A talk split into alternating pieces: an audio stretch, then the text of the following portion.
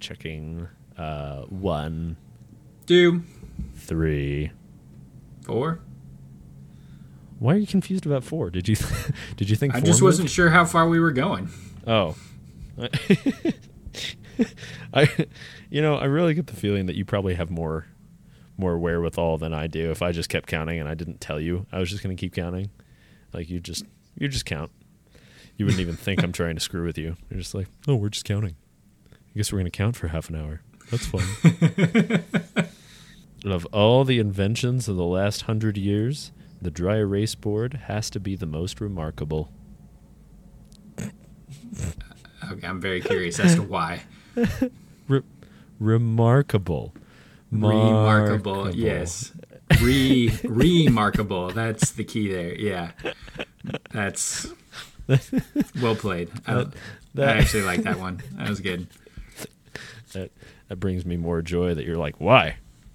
There's bar, far better things. What about sliced bread? What about this uh, this computer I have in my hands? That's more remarkable. No, no, re- like the like a marker, remarkable.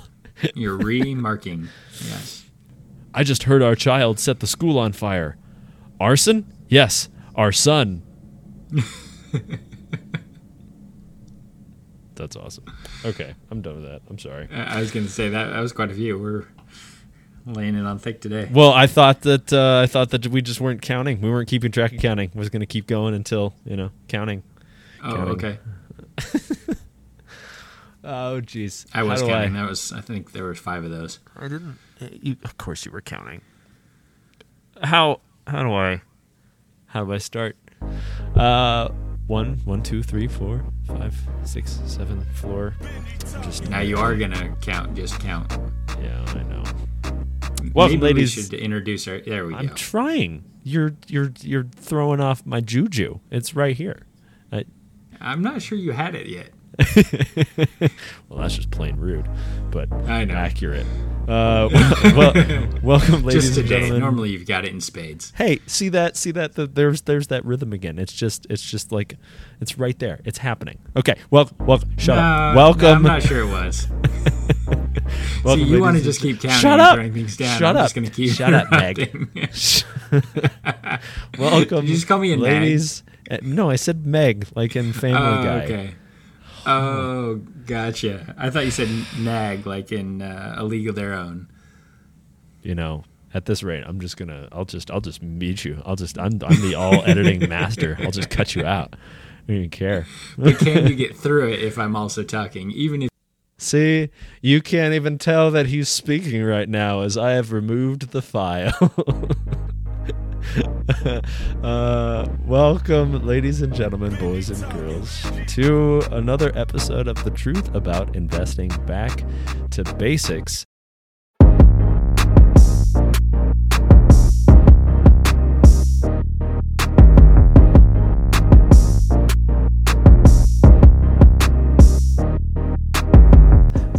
name is chris holling and I'm Sean Cooper, and hopefully I'm not muted anymore.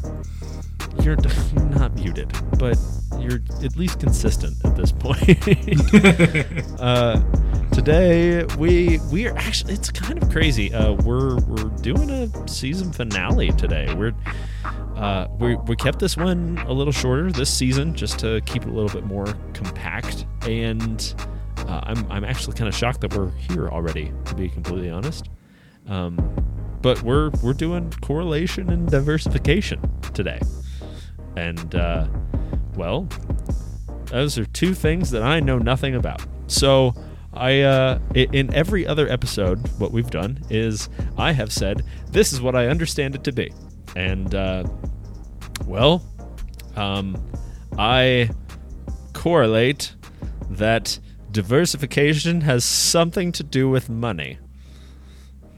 All right. How's At least the way we're talking about diversification, yes. I mean, you can have diversification in lots of things. I- You can talk it's about diversification and correlation in terms of just general, their general definitions. I'm sure you. Oh, really? See, that's why you get muted. That's why you get muted. Yeah, yeah.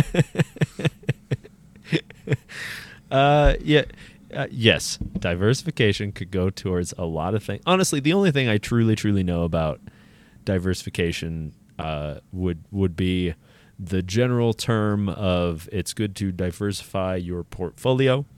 And when you are diversifying your portfolio, the understanding that I have is it is making sure that you have not all your eggs in one basket. So you're not putting everything into a stock that you're pretty sure is going to do pretty well, but you know maybe several and some that might offset some that might do well when the others aren't and vice versa. But that's that's about as far reaching as I can go. Like I've I've just dumped my correlation diversification knowledge and uh, uh, learn me Sean. no, I mean that was that was the basis of it. That that okay. covers diversification. That that is what we're shooting for.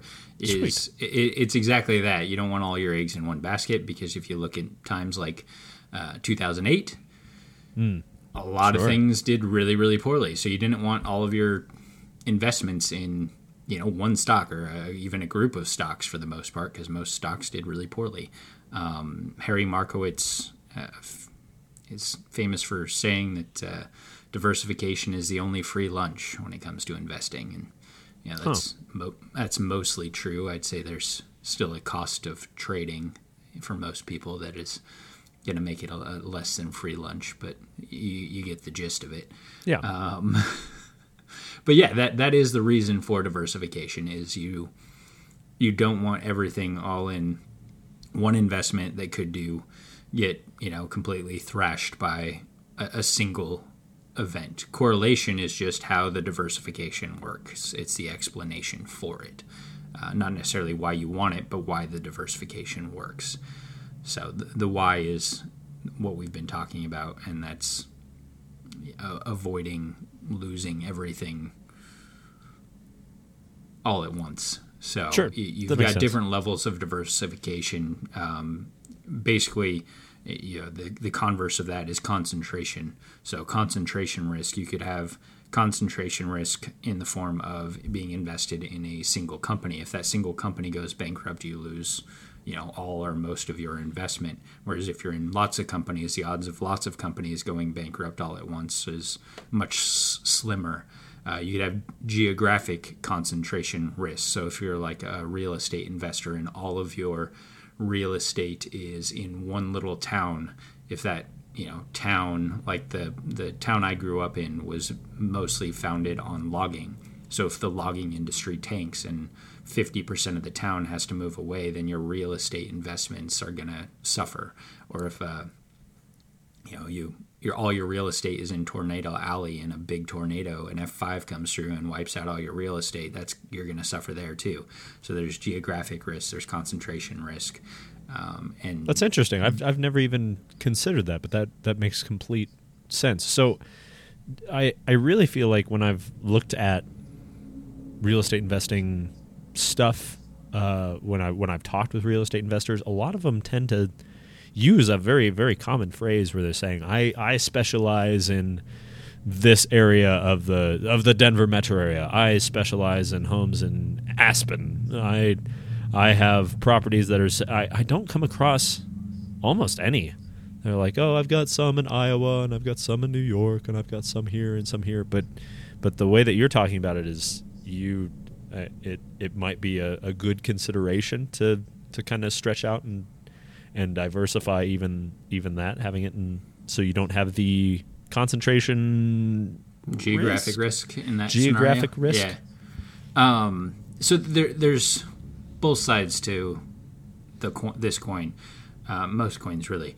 But that's all, all, all coins? All coins? well the, all coins. I mean but the, the heads the, the, tails the theoretical and the, and the ridge i was referring to it in the theoretical sense uh, of most concepts have two sides to. Anyway, anyway I, I, know. Um, I, when you look, we, we've talked before about, uh, and I don't know if we've actually talked about this on the podcast or just offline, but we've talked before about you know pe- pe- people making outsized gains in a single investment, like they they bought into, you know, whatever it was. I mean, we're going to talk about cryptocurrencies uh, eventually. So uh, eventually, you know, they, they, they, bought down, into uh, uh, Bitcoin, and it went from you know a few thousand, and now what it's trading at. I don't even know. I don't follow it really, but uh, sixty-four thousand. All right, sixty-four thousand last week. Last yeah, something like that. Right, right. So that investment made them tons and tons of money, but you don't typically see that type of outsized gain happening in a diversified portfolio. One piece of the pie might do that. So, say 1% of your portfolio might do exceedingly well, but the entire portfolio didn't do didn't go crazy like that. Sure. So, having that concentration risk, having, you know, dumping it all into one potential thing, it has a risk and reward trade-off. Yes, there is, you know, you you buy into a new company, a, a brand new company. Uh, there's a very high potential reward. There's also a very high risk, and so that's where diversification comes in. Um, and, and, that's what I'm getting at with those those real estate investors that you talked about. They're relying on the fact that they are experts, or at least view themselves as experts in one particular area, and so they're they're taking advantage of that expertise. So there is an advantage to that concentration, but my point is there's also a risk associated with it, and that's the idea behind diversification is offsetting some of that risk. That makes sense. I can see that. I, I mean, so. I imagine there's some benefit along the lines of of kind of keeping your your taxes in order because then you're not doing multiple state taxes just just real estate specifically yes yes that's true um, yeah for real estate yeah if you're talking about stocks and stuff it doesn't matter until you start getting into foreign investments and then you have foreign taxes but that's not uh, it's not horrible i mean sure that makes sense. Okay. My taxes are complicated enough that a foreign tax doesn't throw me for that big of a loop, but yeah, that that makes sense. Okay. Well, I mean, that's a uh, uh, a, a pretty pretty simple, straightforward explanation on the diversification side. So what's what I mean, what is correlation? I I mean, I just apart from the term of correlation, which I could pull up another dictionary definition for you, but I, you could. Uh, well, first, I mean, taking that uh, diversification to another level. I mentioned foreign investments, uh, even being invested all in one country potentially has its own risk because oh, you sure. take, you know, we talked about inflation before. If your country, the country you're invested in, the the currency that underlies that country, suddenly goes haywire then you're still experiencing the risk of that particular region, right. if you will.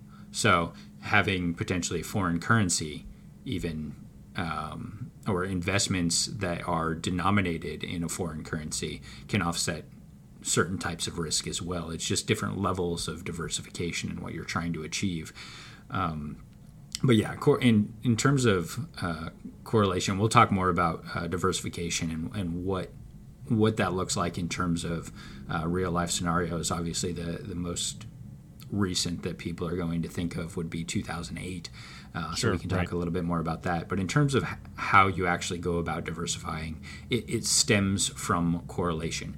And correlation is just how different investments, in this case, because that's what we're talking about, uh, move in relation to one another. So correlation in uh, number terms ranges from negative one to positive one. So, two two investments that have a uh, positive one, they're correlated 100%. That means they're literally going to move in lockstep with one another.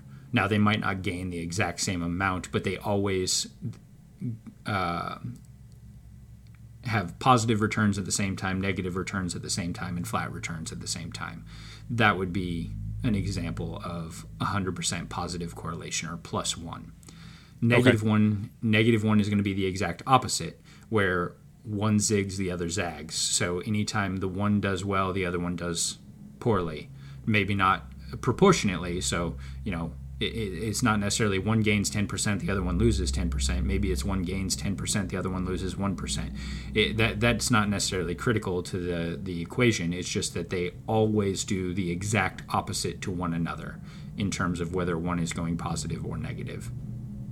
Okay, I, I guess I guess I'm I'm having a hard time separating the the two. It sounds it sounds to me, and maybe you explained it well, and I'm just not understanding it. But it sounds to me like they those two explanations are, are kind of the same. Like one one is going the opposite direction and and offsetting the other one. Uh, aren't aren't both of what you just described doing that, or or am I misunderstanding?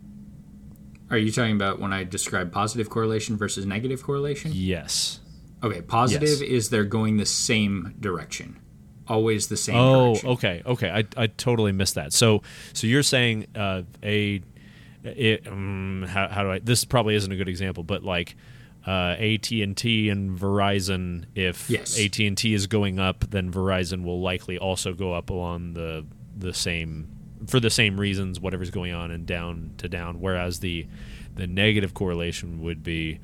I don't know what the opposite of AT and T is, but but but something that does well when when AT and T does not do well is is the offset is the negative correlation. Yes. Okay. okay. It. Sorry, I just I just misunderstood when you were explaining it. Then that's my fault. All right. Yeah. No, I, I tried to throw in a kind of a caveat there that the the uh, percentage that they they move does not necessarily have to be in lockstep, um, and that probably threw things off. Um, but it, it's just that positive correlation. They both go up together. They both go down together. Okay. Just not necessarily the exact same percentage. Sure. Okay, um, that makes sense. Negative correlation, they go opposite of one another. Zero correlation means there's literally no correlation. You cannot use one to predict the other. There's no rules. Exactly. Like exactly. Yep. and then you have everything in between those those three scenarios. Those are your perfect scenarios, or I guess in the case of no correlation, you're in perfect scenario because you have no idea what it's going to do. Right. Um, but you have everything in between. So basically anything from zero to positive one means there's some level of correlation between them. Okay. It might not be perfect, but there is some level of correlation. And then zero to negative one is negatively correlated. Again, not necessarily perfect, but it is negatively correlated. So when we're talking about diversification, anything less than positive one can technically help a portfolio, but it's not until you get to the true you know you, you get to true negative correlation you can actually uh, really enhance a portfolio in terms of reducing risk or uh, increasing return without sacrificing or without taking on additional risk and that sort of thing. So you look back historically uh, they had modern portfolio theory uh, basically looked at diversification from the standpoint of okay well we will stocks and bonds they're not perfectly correlated. Uh, in fact, you know, depending on the time frame you're evaluating, it can be a low in the you know 0.3 0.4 range but it can also get up higher depending on the bonds and the, the time period that we're evaluating uh, you know 0.8 0.9 in terms of the correlation and so the, the idea is you know if you look at the efficient efficient market uh, or the um, uh, what's the word for it? Um, I don't know. The efficient frontier. Sorry, the efficient frontier. So if you look at a graph of the say, final frontier, not not really. Oh, okay. Yeah, but say you take a, a graph of two. This, this, is much easier to do visually than it is uh, verbally, but we'll, we'll, well, I'll try. Uh, uh you take it, you gotta you gotta Bob Ross it. You gotta paint a picture. That's how. Uh-huh. He actually got to paint a picture, though. Yeah. Well, you're yeah. the Bob Ross of, of verbalization. And uh, I'm talking just, about the happy little clouds, but not actually getting to paint them in Paint the happy little clouds, Sean. Okay, okay. Uh, all right, so we take two two asset classes. Okay, stocks and bonds are what a lot of people talk about, but let's say they were perfectly positively correlated.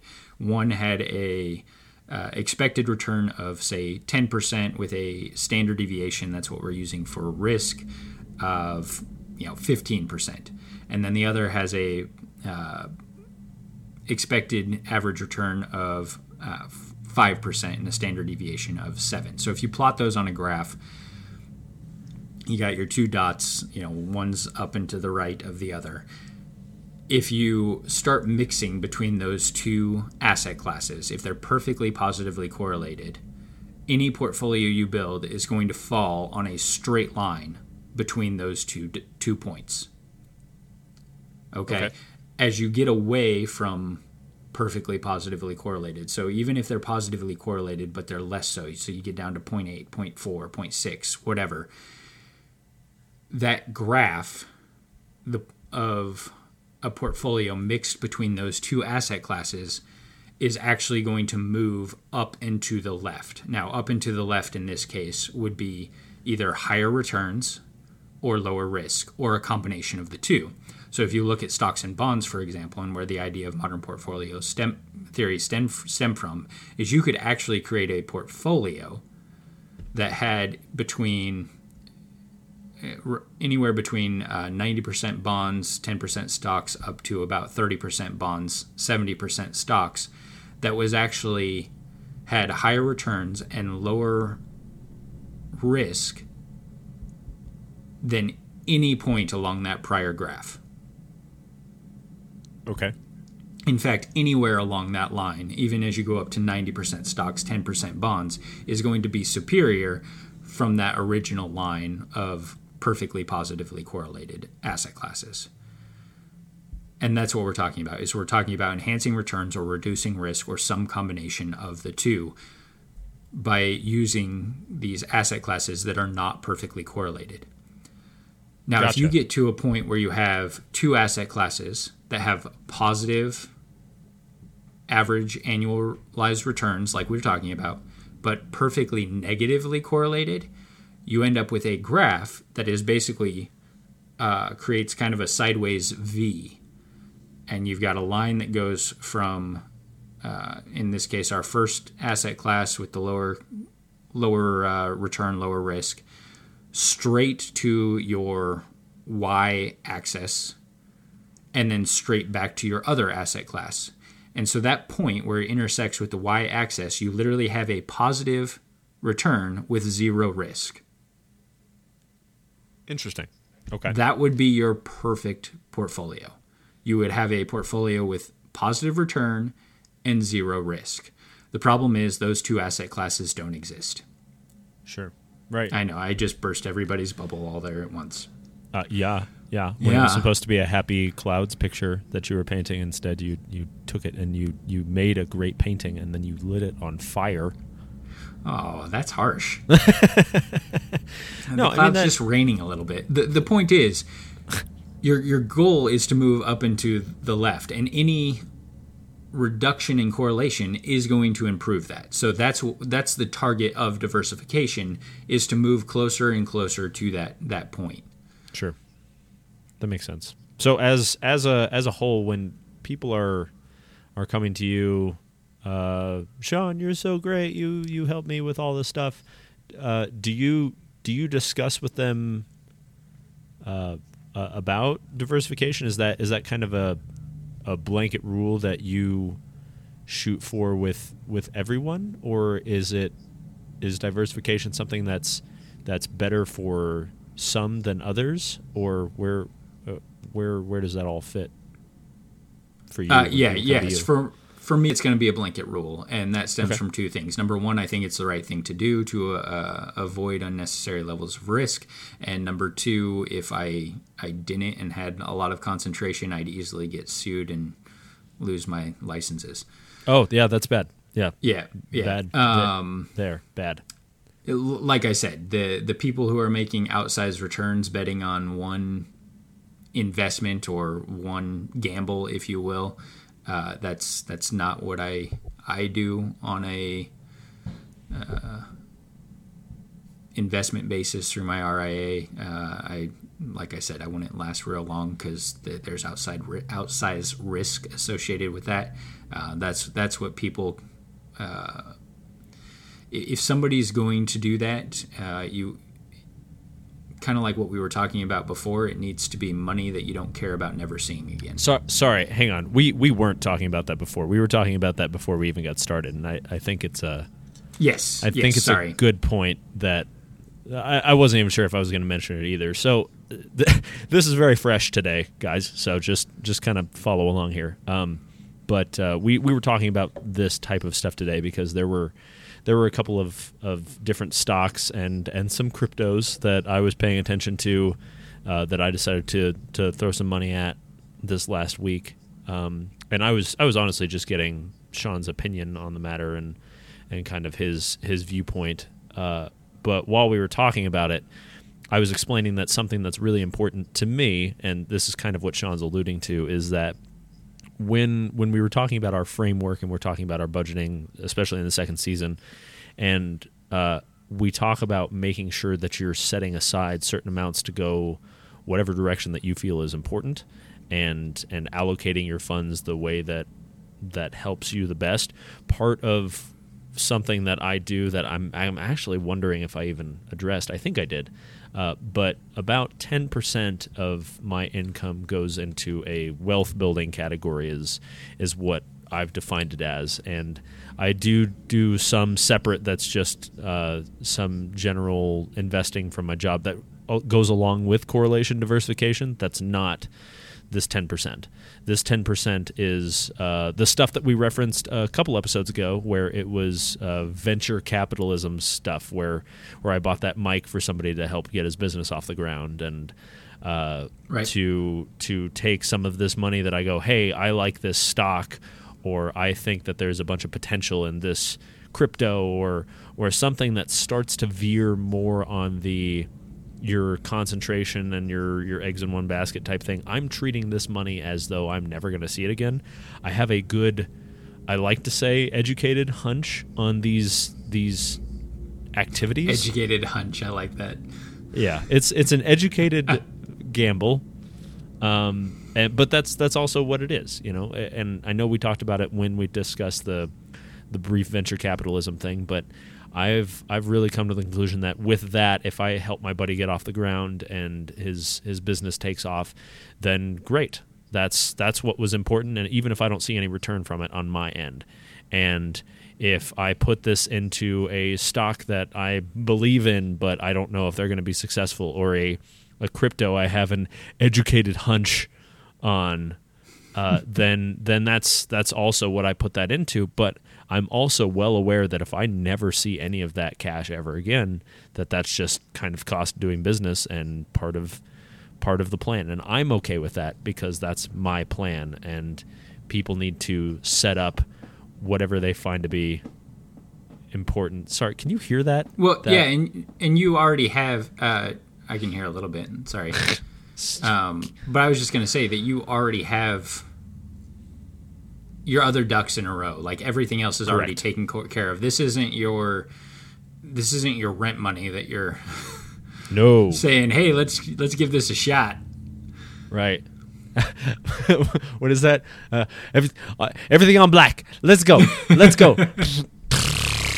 like that's Exactly. that's not that's not what this is at all. No, you're you're absolutely right. It's uh, it's it's money that I have set aside because I I feel pretty confident with it, and ultimately all all it's it's going to become at that point is that if I do see a return on that uh, by chance because my educated hunch was solid, then what I'll do is that money's going to go back into that same pot of kind of liquid funds in a way of you know if I see another stock that I go oh yeah this this is my next big venture well if I'm really worried about wanting to be safer with it then I can take whatever profits I made out of that and just leave that in that category and use that money. And it's it's sort of my free lunch in a way if I get to that point. But I I'm very much under the opinion philosophically because I'm finding that that's kind of my job here anymore. Um, but philosophically I I think people have a harder time being comfortable with investing if they're not willing to take their money and and let it go um, and so I really feel like if I wasn't comfortable with putting it into a, a stock that I believe in, uh, because all my other ducks are in a row and I'm I'm ready to go. But I'm willing to kind of let that money go and and do other things for me.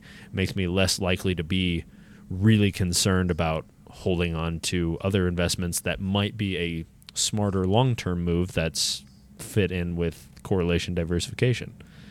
Did that all make sense? That felt like a bunch of words that I wasn't sure if it was just mush. no, I, I got the, the gist of it. Um, Okay. I, I wouldn't say everybody needs to be to that same point in order to invest by any means.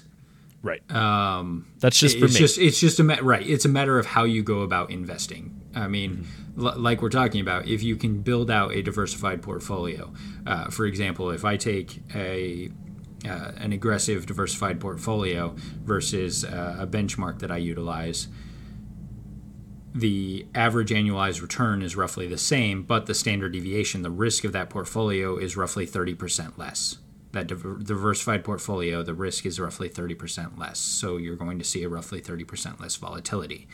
Um, and the point of that is uh, y- yes, you haven't enhanced returns in that scenario at all, but you've reduced the volatility, you've reduced the potential stress and sleepless nights. So it's purely a psychological play.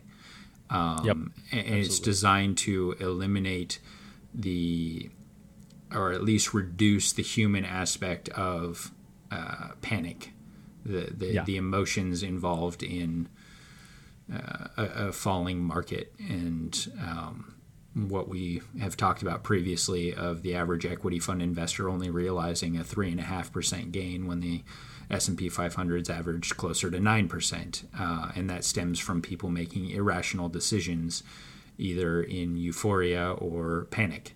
So, reducing risk can help also reduce those irrational decisions. Right. And I again, like we've mentioned almost in every episode at, at this rate, uh, and I'm, I'm okay with it, is that these, these are more tools for the toolbox type thing.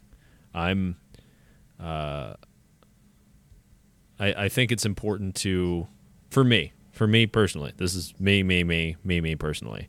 Uh, there's lots of options, so yeah. There's I mean, so many options. Um, but with with that, it's it's a uh, I God, I'm just stumbling over all my words. I, I can't even figure out how I'm gonna how I'm gonna speak English here. Apparently, I think uh, I'm in the camp of the you also miss every shot you never take type of thing, which is Yes. why this is the category of I have my other stuff organized.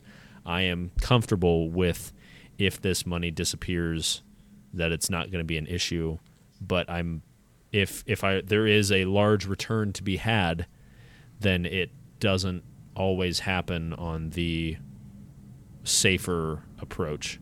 And I'm not saying by any stretch that the safer approach is worse or that one is better, because in fact, Sean just said, "Hey, on an average, the the riskier amount, your overall return is going to be less than than sticking with an, an S and P over time." And uh, this really is, for me, psychologically and and getting involved and uh, taking that shot because I'm, you know, I, I'm I'm comfortable with it, and that's me. Tools for the toolbox.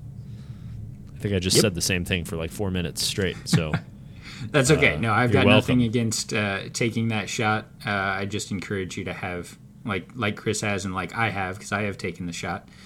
Um, because that's the only way you're going to enter the danger zone. Welcome.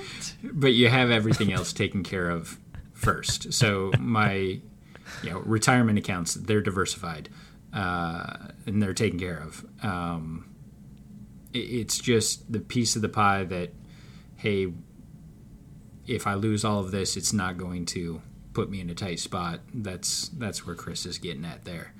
Um, right. and and along these lines, Chris has been is always good about uh, making things, uh, putting things in kind of real terms, whereas I uh, deal in numbers and don't necessarily uh, give real world examples. Um, I'm the realest dude you'll ever meet. Yeah, I yeah. think. But but Yeah, for me to streets. in an effort to try to give you an idea of to to make this more real uh, for a lot of people they look at 2008 and their assumption is that everything lost money. The market crashed everything lost money. And that is not true. Yes That's a good point. correla- yeah yes correlation went up for a lot of things. So in in 2008 if you had a stock and bond portfolio it you know 2007 it was probably far more uh, diversified, lower correlation than it was in 2008 because the correlation between stocks and bonds actually went up in 2008, which is the exact time when you don't want correlation to go up. Uh, ideally, you want things to become less correlated when the, the market tanks. Uh, but the point is, getting this back to you know your own situation and and you know real world. What what can you do with this diversification correlation information? it's to try to limit the impact of periods like 2008. And while some people tell you uh, and may even believe that everything lost money in 2008, and depending on the investments that they had access to, that may have been true for them, there are lots of things that actually did well in 2008. So the the purpose is to find those non-correlated asset classes that can help you diversify your portfolio. Uh, just to give you a few examples, um, you know, pretty much the vast majority of your equities, most of your bonds, a lot of real estate, uh, even some of your alternative uh, asset classes did really bad in 2008. However, um, you look at the some things that actually didn't do poorly. They just kind of flatlined in 2008. You've got your Barclays Aggregate Bond Index, so uh, the bonds in that index did fairly, uh, basically flatlined. Uh, foreign corporate bonds were essentially flat. Uh, merger arbitrage, which is an alternative um, strategy, was basically flat. Things that actually did well um, for 2008. Uh, long-term treasuries, U.S. treasuries, actually did well hard assets like gold and silver gold both did very well private equity did really well volatility spiked so there are ways to invest in volatility not directly but using uh, derivatives which we'll talk about another time uh, and managed futures managed futures depending on the uh, managed futures strategy uh, portfolio manager you might have been following or likely weren't following uh, you're talking about returns anywhere from 20 to 150% in 2008. So there are things that did very well and could have in, either enhanced the return or at least softened the blow of 2008 that potentially could do the same in into the future. So um, it's a matter of finding those things that can help m- make your portfolio more resilient to market cycles. Well, if I sorry, go ahead. And we'll we'll talk more about alternative assets and alternative strategies later. But I mean, to give you an idea, uh, the big endowments, Yale, Harvard, if you looked at their allocations in 2008, I think Yale had 60% of their assets in private equity. They made money in 2008. They lost money in 2009 when private equity caught up to the market and crashed, but they actually made money in 2008 whereas most investors don't have any in, in private equity. In fact, most uh, compliance departments and even errors and omissions insurance won't allow their financial advisors to invest more than about 10% in alternative assets in, in general. So th- these things, they, on a standalone, they can be very risky, but they can also enhance a portfolio in a variety of ways depending on how they're utilized. It's a matter of understanding them and uh, utilizing them effectively. Yeah, that that totally makes sense. And and also, I I wanted to mention something kind of bring everything back full circle and and psychologically, and then that that way, you know, I'm not jumping all over the place on these things. But uh, there's there's also several. I, ultimately, it's it's just it's different books that I've I've been reading uh, that that a pretty consistent phrase when you're looking at uh, finances and and economy books and and these these different books that I've been involved in reading, one of the one of the most consistent things that has come up is talking about that when there are downtimes, when there are recessions, that's when new millionaires are developed. The the the new opportunities come out of those times when there were several people that made a bunch of money during this stretch during COVID because it it changed lots of different aspects about the market and paying attention to those things and placing your investments in places where you think they will do well can absolutely utilize those situations because that's that's a a larger scale version of diversification in a way. And and I mention that because again full circle I personally feel like I wouldn't be able to comfortably take advantage of some of those circumstances if I'm a not paying attention and uh, I, the world is just happening to me, which I just don't accept honestly, and b that if those occasions do come around and I'm paying attention, then I can be comfortable with saying, "Hey, I think that there's a lot of opportunity in this because we're we're in this recession or this thing just happened and paying attention to where those rises and dips happen and me saying I'm going to take X amount of money and put it into this possible opportunity that other people don't tend to have their ducks in a row and their their cash available to go towards something like that. And this this is uh, kind of my own small versions of that now because if I'm comfortable with getting involved in those things psychologically now, then I'm I'm paying attention to the next time that things are are going well. The the buy low, sell high type mentality, and yeah. it wasn't it uh, Warren Buffett who said something along the lines of uh, "When people are greedy, be fearful, and when people are fearful, be greedy." That sounds right. Yeah, yeah, it was something about that. Yeah. Anyway, and uh, that is, it gets at the kind of what you were talking about there. That's exactly it.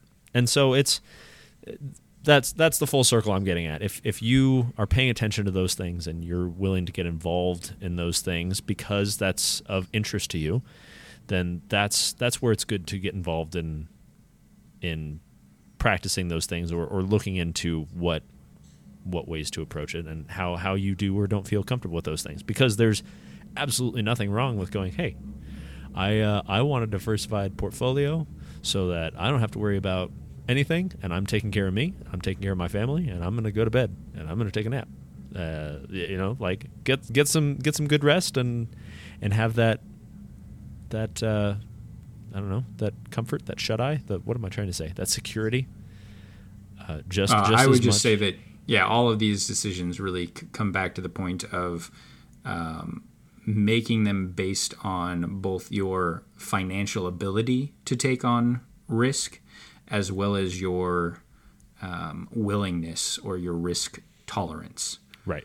Um, making sure those align um, because there are uh, lots of varying degrees uh, to which you can uh, take on risk and potential returns, um, but they need to align with w- what your goals are and what you're capable and willing to, to take on, and understanding right. what you are, what risks you are absorbing because uh, not everybody is in the danger zone, and that's okay. There's there's no reason to feel like you need to be. It's it's just what's important to you and and what tools in your toolbox that you want to use that uh, that are available to you. That's that's what we do. We we bring you the tools. You're a tool, Sean. thanks. Thanks. oh man. Um, well, what else? Did did we did we do it? Did we did we address correlation diversification? Did we? I think so. Yeah, I think so too. I like it. Cool. Well, I'll I'll just wrap it up. Uh, where we'll we'll almost sound professional. Thank you, ladies and gentlemen, for listening and coming out and catching us to another episode about the truth about investing. Back to basics. My name is Chris Holling. And I'm Sean Cooper. And we will catch you next time. Uh, ooh, in season four. because Yeah. season finale of three three goes into four. Remember the counting thing? That's that's how three goes into four. Uh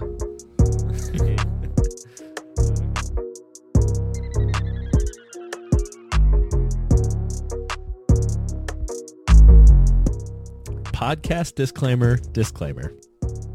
The disclaimer following this disclaimer is the disclaimer that is required for this podcast to be up and running and fully functioning and moving forward. This is going to be the same disclaimer that you will hear in each one of our episodes. We hope you enjoy it just as much as we enjoyed making it. All content on this podcast and accompanying transcript is for informational purposes only. Opinions expressed herein by Sean Cooper are solely those of Fit Financial Consulting LLC unless otherwise specifically cited. Chris Holling, that's me, is not affiliated with Fit Financial Consulting LLC, nor do the views expressed by Chris Holling, me again, represent the views of Fit Financial Consulting LLC. This podcast is intended to be used in its entirety. Any other use beyond the author's intent, distribution, or copying of its contents of this podcast is strictly prohibited. Nothing in this podcast is intended as legal, accounting, or tax advice and is for informational purposes only. All information or ideas provided should be discussed in detail with an advisor, accountant, or legal counsel prior to implementation. This podcast may reference links to websites for the convenience of our users. Our firm has no control over the accuracy or content of these other websites. Advisory services are offered through Fit Financial Consulting LLC, an investment advisor firm registered in the states of Washington and Colorado. The presence of this podcast on the internet shall not be directly or indirectly interpreted as a solicitation of investment advisory services to persons of another jurisdiction unless otherwise permitted by statute.